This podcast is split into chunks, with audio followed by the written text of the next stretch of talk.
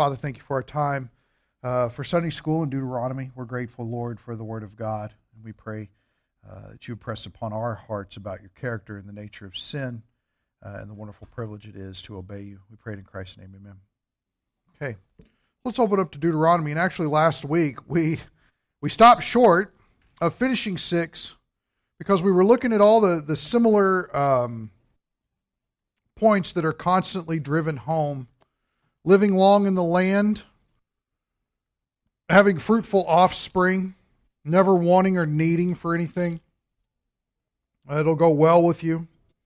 Uh, there'll be great multiplication amongst your people if you, they would obey the commands of Yahweh. Now let's hit this. I know that you're probably sick of me saying this, but I'm going to go ahead and go over it again. There are two types of covenants in the scriptures there are unconditional covenants and there are conditional covenants. Uh, the unconditional covenants would be, in particular, the Abrahamic covenant. It is the promise that God made to Abram about his descendants with land, seed, and blessing. When you deal with the idea of um, the Palestinian covenant, the Davidic covenant, which the Palestinian covenant we'll get into in Deuteronomy, the Davidic covenant, which is 2 Samuel 7, and the new covenant, which is dealing with Jeremiah 31, 3, 31, 31 through 33, I think it is. When you deal with those, those three cover the subsets of the Abrahamic covenant. So, land seed blessing, well, guess what? Not only are they included in the Abrahamic covenant as unconditional, but there are three in particular blessings that are also, or covenants that are also unconditional in nature for each one of those situations. Does that make sense? So, you have one large one, you got the three promises, and each one has its own separate covenant. The Mosaic covenant, this idea of obeying statutes and commandments and upholding and all that stuff like that, is uh, is completely different, being conditional in nature. Some people say that it's the if-then covenant. If you will obey, if you will respond to these commands, then I will bless you, then I will help you, then I will keep you, then I will sustain you. Those types of things. But if one party in the covenant breaks it, the other party is no longer obligated to keep it. Now we often treat marriage like that, right? If he's not willing to love me as Christ loved the church, and I'm not willing to submit to him, uh, that's not the truth. Uh, that's not actually what that says at all uh, about the being conditional in nature. But bring that back to this. If you notice, we left off one verse at the end of 6, and that's verse 25. About upkeeping these ordinances and, and commands, all this stuff. Notice it says, It will be righteousness for us if we are careful to observe all this commandment before Yahweh our Elohim, just as he commands us. Now, real quick, obviously the idea of works is stapled to this, yes? What do you think Moses means when he tells the people it will be righteousness for us if we uphold these things? What does that mean? You somehow earning righteousness? Is that what it's talking about? No. Crowns? Well, not particularly because we're talking in the primary application of Israel. Israel's great inheritance is the land, correct? See, this is why the land is such a big deal. When it's all said and done, does Israel inherit the land? Absolutely, they have to. It's been promised. And this is why we have such a big deal about a remnant that will inherit this land. That's not a problem. All of the, and here's, here's a big reason why we need to keep in mind the distinctions between Israel as a nation and the church as a transnational community of believers in Christ is because all of the blessings that have been promised to Israel are earthly in nature. All of Hello? There we go. All of the blessings that have been promised to the church are heavenly in nature. That's important for us to understand. That is one of the greatest distinctions that runs throughout the scriptures of why we should not consider the church the new Israel or something like that. Church, heavenly blessings, Israel, earthly blessings. It's important to understand. So, no, not necessarily rewards. Now, remember, when we're going through Scripture, and if you're in hermeneutics, we'll deal with this at the beginning of next year, we talk about primary application and secondary application because we are not Israel, because Moses isn't directly addressing something to us as a people, and therefore we can't take the primary application of this. However, we can ask ourselves what principles transfer to us that we need to know about the character and workings of God, who He is and what He's done, and also the nature of sin and His response to it, as well as blessings that He would give. Those are principles that are going to be transferable to you and I. Those are unchangeable norms throughout the entire passage. So, what do you think when it says it will be righteousness for us? If we are careful to observe all the commandments before the Lord our God, just as he commanded us. You think, Leland?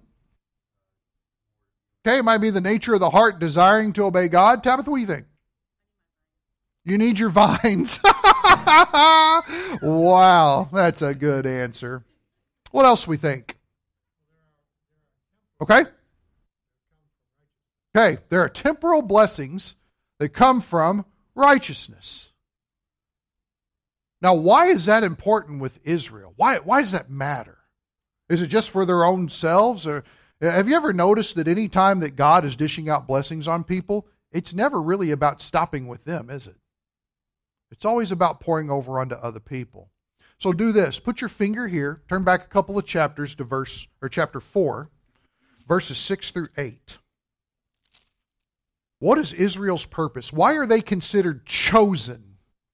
Why are they the choice people of God? What purpose are they for? Chapter 4, look at verse 6. Oh, I'm in the wrong. Here we go. So keep and do them, for that is your wisdom and your understanding. Here it is. Don't forget this. In the sight of the peoples who will hear all these statutes and say, Surely this great nation is a wise and understanding people. For what great nation is there that has a God so near to it? Notice, they all have gods, but this God's different in some way. This God is so near to them. Look what it says there. Excuse me, I lost my place. So near to them uh, as Yahweh their Elohim whenever we call on him. Or what great nation is there that has statutes and judgments as. Everybody see it?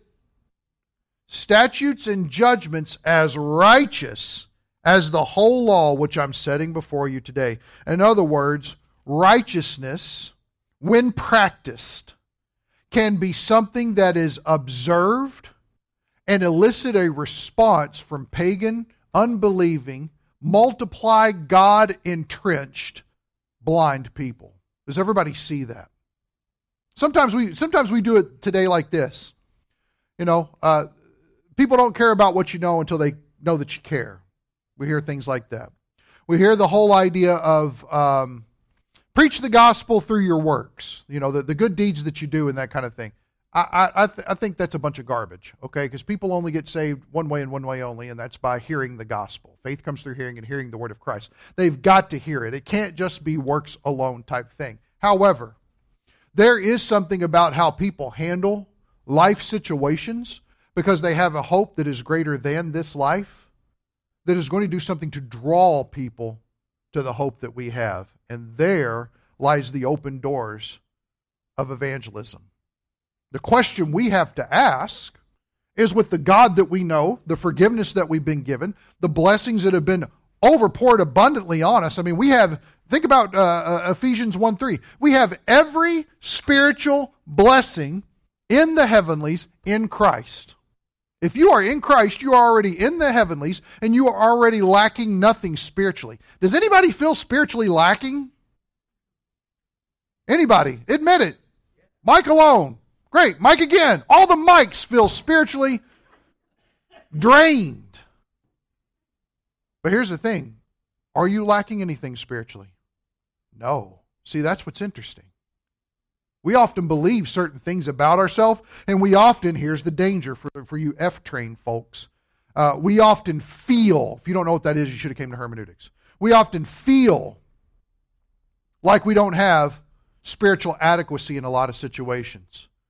We have complete spiritual blessings because of what Christ has done. That's one of the benefits and blessings of being in Christ. It's not because we had to conjure anything, we had to pray harder, we had to commit ourselves more to Him or anything like that. It's just a free, overflowing blessing that comes right along the coattails of eternal life, being clothed in righteousness, and complete forgiveness of sin. See, it's nothing that we've done. It's all God just lavishing, lavishing, lavishing. Well, it's this idea here as well. By understanding the position that we have in Christ, by the Israelites understanding the acceptance that they have already in the relationship with God, the keeping of the Ten Commandments, the keeping of this covenant, does nothing but further amplify His goodness to people who desperately need it because everything they're settling for is much less. Now, let me ask this question. And if this offends anybody, I don't mean to. And if this was you, I apologize. I could get in a lot of trouble here. Did anybody ever go to high school with the stupid girl? Anybody know her? Roxanne did. She's you are the stupid girl. See, I didn't want to offend anybody. But I mean, the girl whose identity was always wrapped up in who she was with at the time. I was talking with somebody the other day, and they said, "You know, I don't know what to do about you know this person. I got this relationship with them, and but here's what I'm seeing in their life. When they were with this guy, they were all about this. But then when they broke up and they were with this guy, they were all about this. And then when they broke up, they were all about this. I said, it sounds like Runaway Bride to me. It sounds like you got a Julia Roberts on your hands. She doesn't know what kind of eggs she likes. That's the problem. You ladies are surprised. I know that, right? I'm a lot more suave than what you think. So, um, but anyway, no, for real. But sometimes when we're around those people, they don't know who they are. And because they don't know who they are, you can't entrust anything to them, and you can't expect much out of them except a constant, pathetic kind of followership. Now, that's a sad situation, but it's true to life. There's a lot of Christians who live in a sad, pathetic followership kind of idea when Jesus has done everything for us above and beyond just saving us. Well, it's the same idea. How much more could God have done with Israel in order to give them the tools for success? Was everything provided? Absolutely. All they had to do was utilize what they'd already been freely given. What would happen when that happens? When we take God at His word, God does God things. We have got to deal with sin in our lives. Just because we're Christians, saved, accepted, have eternal life, the forgiveness of sins and all that, doesn't mean that sin doesn't still plague us in some way. And it's no different with these people. God is trying to teach them what it is to have a deep, intimate friendship with Him. And by doing so, His name would be holy, set apart amongst all the nations, and the nations would actually stop sacrificing weird animals and having weird sex and and and uh, killing their kids to all these false deities. And they would turn and they would go wait a second. They're only marrying one person. That's weird. Wait a second. They have all their kids. That's weird. Well, wait a second. They, they don't they don't need to get all hung up and doing all this to try to appease a god who we're always trying to gain some sort of acceptance or blessing from Instead, he's just doing it with them. And they were supposed to be set apart from everything that was evil around them. It's no different from us, guys. It's no different from us. By embracing all that he's given us and simply living in light of that reality, that fact, that truth. You're saying you know Christ is living through us, and people want to know what that's about. Now, I promise you this, and this is one of the one of the hardest things we have in our culture. It is indispensable, though. Apart from humility, it won't happen.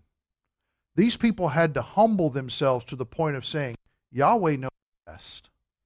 And my job isn't to sit down and figure out everything before I decide to lean into Him. My job is to trust what He said because He's God. That's it. Walking by faith. Same idea. So, chapter 7, verse 1. When Yahweh your Elohim brings you into the land, now notice that it's a guarantee, where you are entering to possess it. And remember, the idea of possession is also what? Inheriting. To possess it. And he clears away many nations before you. Now, watch. Who's fighting for Israel? God's the fighter, God is the warrior. That's important to understand. They may be taking up arms but God is securing the victory in the situation. He is making it possible. He is the one who is going to decide whether or not there was defeat. Now, think pause for just one second. Think about what you know if you fast forward, Moses dies, Joshua steps up into command. He leads them into the land, remember, and they go around Jericho seven times and blow the trumpet, walls fall down, right? The most unconventional, you know, Pat never drew that up kind of thing. And they come in and they seize the Jericho and, and it's all good and everything. And then they go to Ai. Everybody remember that? Ai? And what happens there? What's that? They got spanked. I'm sure that's in the Hebrew somewhere, Steve. Awesome. They got spanked. And why? Why did they not get victory in that situation? Well, they weren't supposed to go? No. What? They didn't ask God? No. They stole stuff. Everybody remember Achan, A C H A N. He stole some idols. Now, pause for just a second, right? Even Joshua was like, hold on, homie, what are you doing, right? He stole idols. What about the God that delivered us? What about we just came out of the wilderness and we never needed to change our sandals? He sustained us. We had quail, we had manna, we had water. What happened? Well, this is just going to help me get by. Well, this is going to take care of what God can't. And what he do? Remember, they were in his tent, right? Everybody always, they're sin in the camp. They're sin in the camp. That's the idea. Because he had sin that he did not fess up to in the camp, they couldn't have victory. Guys, it's no different with you and I. This is why 1 John 1 9 was given. The Holy Spirit had John write that so that we could constantly come to the Lord freely and every hindrance be laid off. Well, it's no different with this idea. God being the warrior that's going to fight. There can't be sin in the camp. There can't be. Now, notice the people that they're going up against the Hittites and the Girgashites and the Amorites and the Canaanites and the Perizzites and the Hivites and the Jebusites. Seven nations greater and stronger than you. Now, here's an interesting thing that takes place. Put your finger here and turn back to Genesis 15.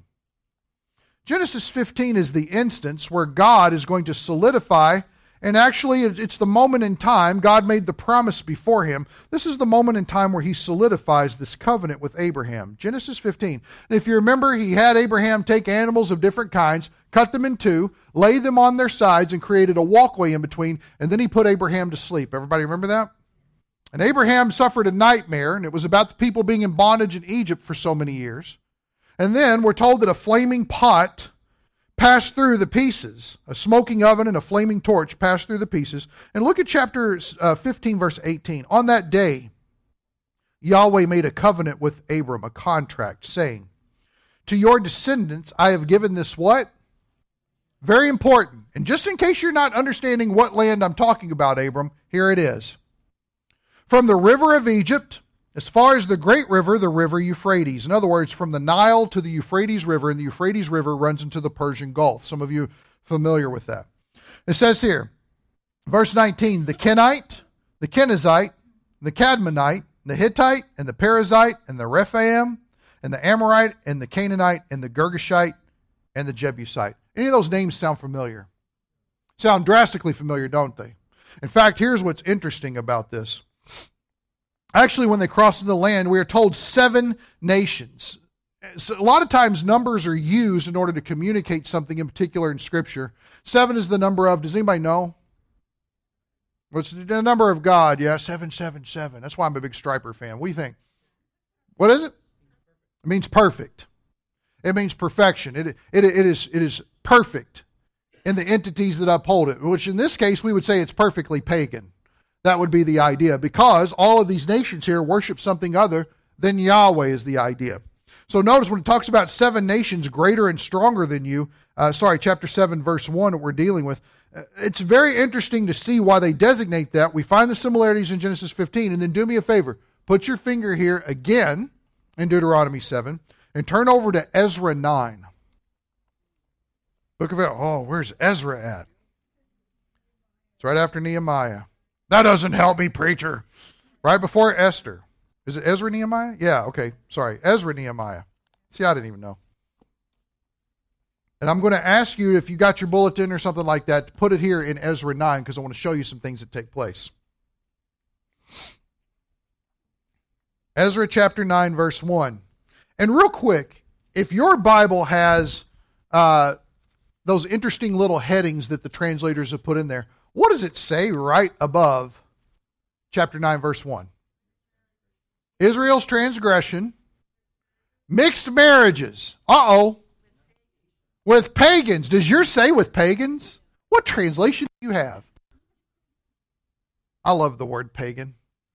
I know it sounds terrible, but it just sums up so much in, you know, six little letters.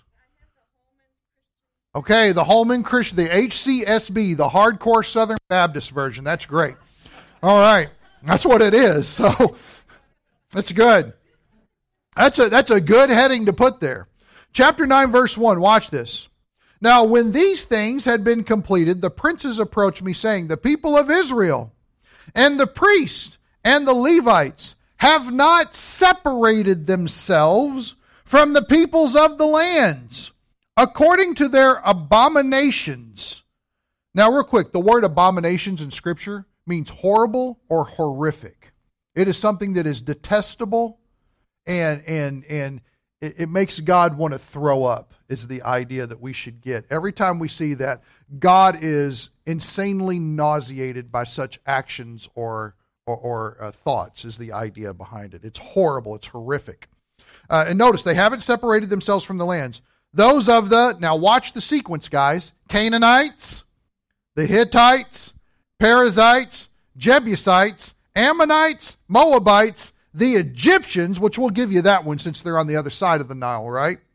And the Amorites. What does this tell you about what took place between Moses' admonition to them about the dangers of the people of the land, and you're looking on the other side in Ezra's time about who's existing? Do we know? What? They mingled. They didn't do what God told them. What? They didn't heed the warnings. You, we sometimes, I'm sure you're sitting here going, you know what, Jeremy, we've been in Deuteronomy for quite a while. And we're kind of hearing some of the same things over and over again. How many times do you think Israel heard it? More than us. And did they get it? No. And Israel's life is meant to stand as a testimony to warn us of the mistakes that are made in mingling with people who have nothing to do with God. They are the mission field. And we have been so accepting of all this mess in the church. Our churches are not any better for the seeker friendly movement. The seeker friendly movement has paralyzed the Spirit of God in reaching people, it has diminished sound theology. You go to some churches that are seeker friendly and you bring up the word atonement and they'd say, Bless you, because they think you've sneezed. They don't even know what it is. What is the gospel? Well, we're all God's children. No, we're not. We're not. And we diminish all that stuff. How does that happen? Because sometime, somehow people have thought that belief in one almighty, amazing God of whom we are all answerable to and culpable for our own actions, of which we need to take personal responsibility in our sin, is somehow mingling with everything goes, everything's permissible. It's not. You cannot mingle those things together. That's what's known as syncretism. If you want the $5 Scrabble word for it, it's syncretism. It is watering down biblical truth because you're trying to add pagan ideology to it. That's what it is.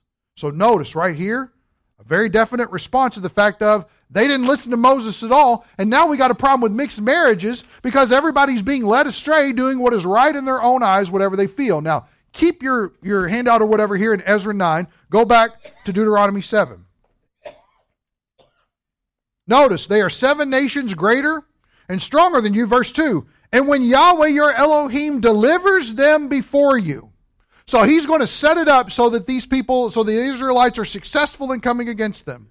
And you defeat them. Then you shall utterly destroy them. Haram. You got to get that sound in there. It's the season, right? Haram, the guttural.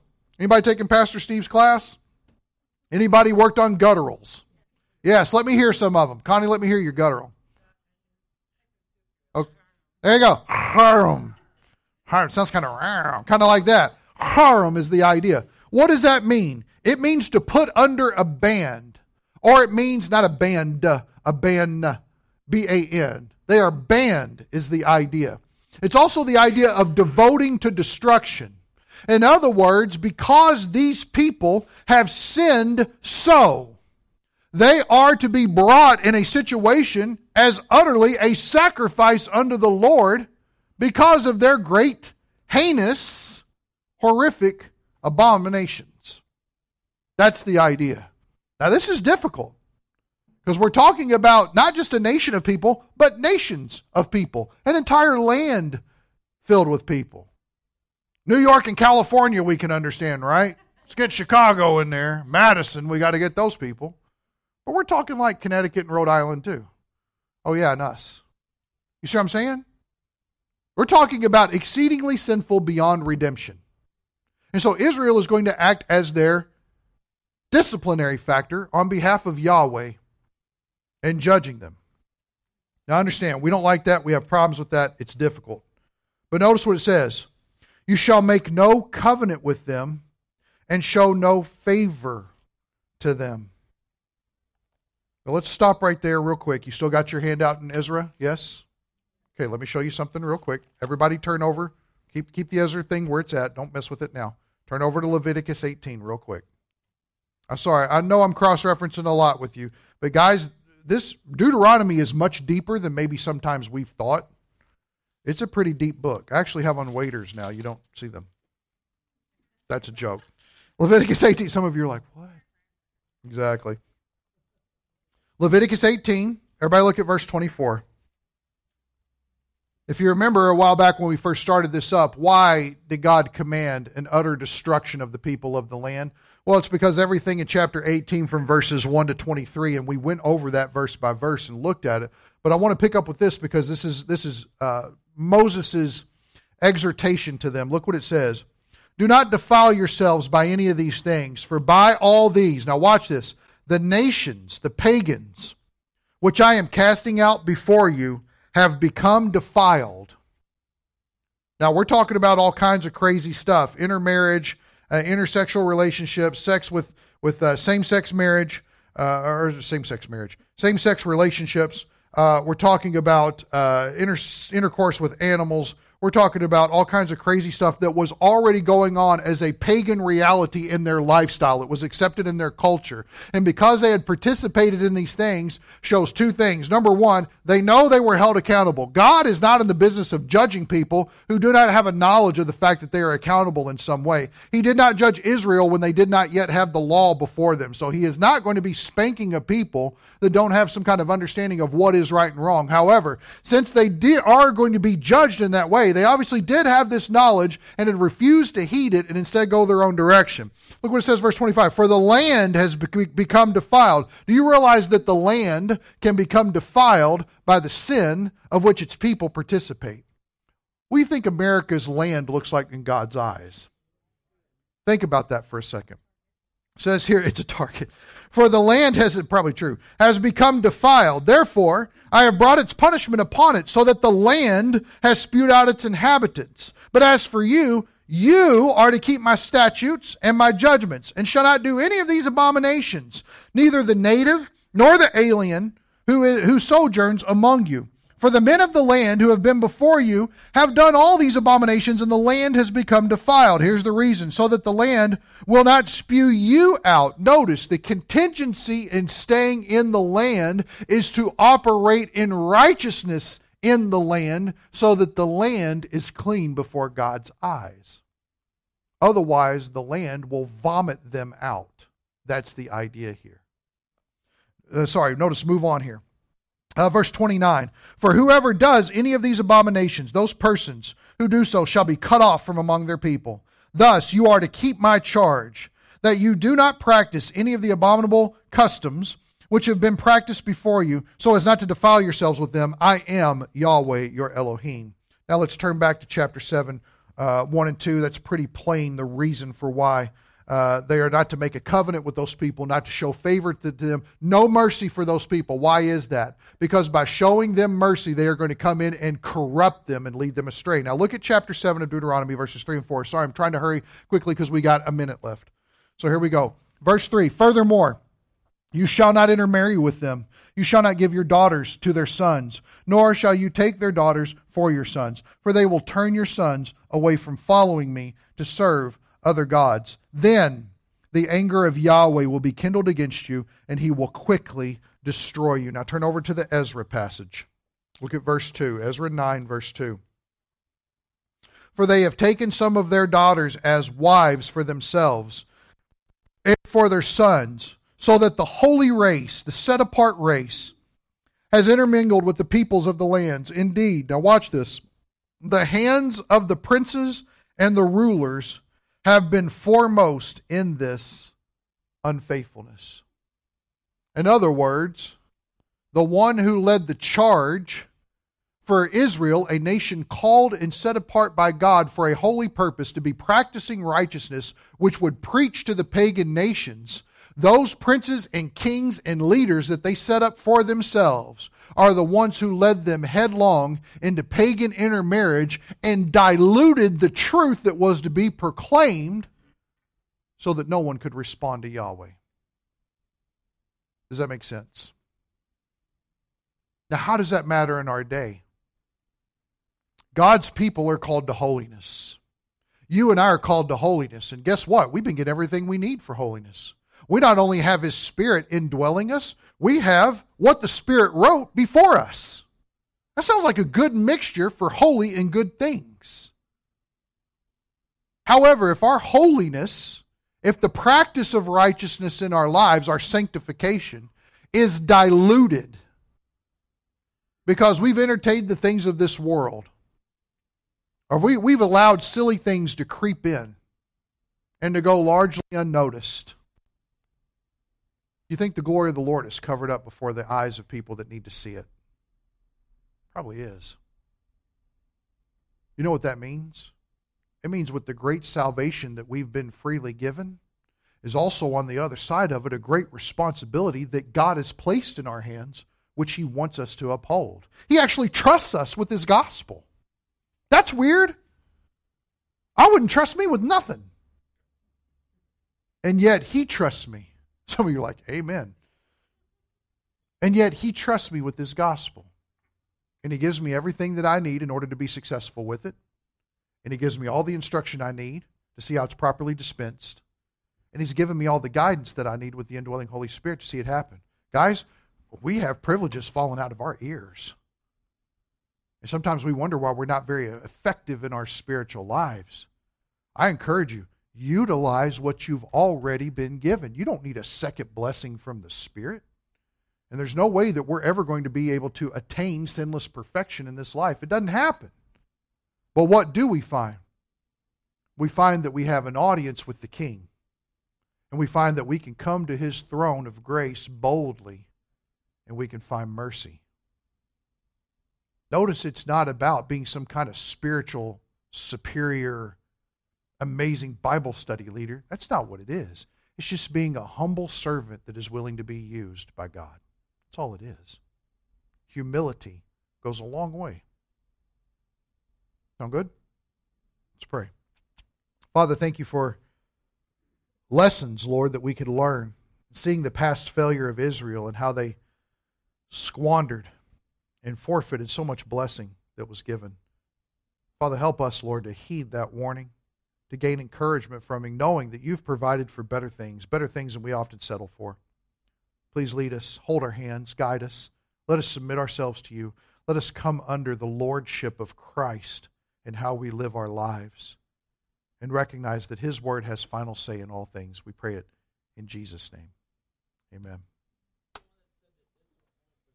Uh, I think that's it. The joke is made that they only possess a bacon strip of what they should have. So, but if you seriously, if you pull up a map, if you pull up a map of what they're supposed to have and you look from the Nile River all the way over to the Euphrates, it's huge. I mean, it's massive. And here's something else that I think is interesting is that a city that is 144 cubits on each side fits real nicely over the top of it. I think that's neat, the new heavens and new earth. Yeah, I mean, think about this, man. This is what's crazy. Where is the Nile? The Nile's right here. Okay, so notice this, which is the idea of the Sinai Peninsula here. Then it covers all of this expanse here, all the way to the Euphrates that is running down into this idea here. I mean, it is. Anybody ever heard of Epicenter by Joel Rosenberg? It's a little dated now. The book's a little dated now. He has a really interesting chapter in there that talks about that there were some guys who read through the Old Testament and they were curious about this uh, uh, phrase that kept coming up the dark under the deep or the black under the surface, that kind of thing. They were very curious about that. But what they did was they got out their maps and they started trying to plot where the Israelites were when they came across these things. And then they got some funding and went over there and got permission to drill on the land and they found oil every time the Bible mentioned it. So, God is good. It's interesting stuff. But yeah, they're supposed to and this is why us understanding this Old Testament geography is so important for the book of Revelation. When the kingdom comes, what are we talking about? We're talking about real estate. That's what we're talking about. We're talking about those land promises being fulfilled. So, yeah, absolutely. Yeah, good one, Laverne. Thank you.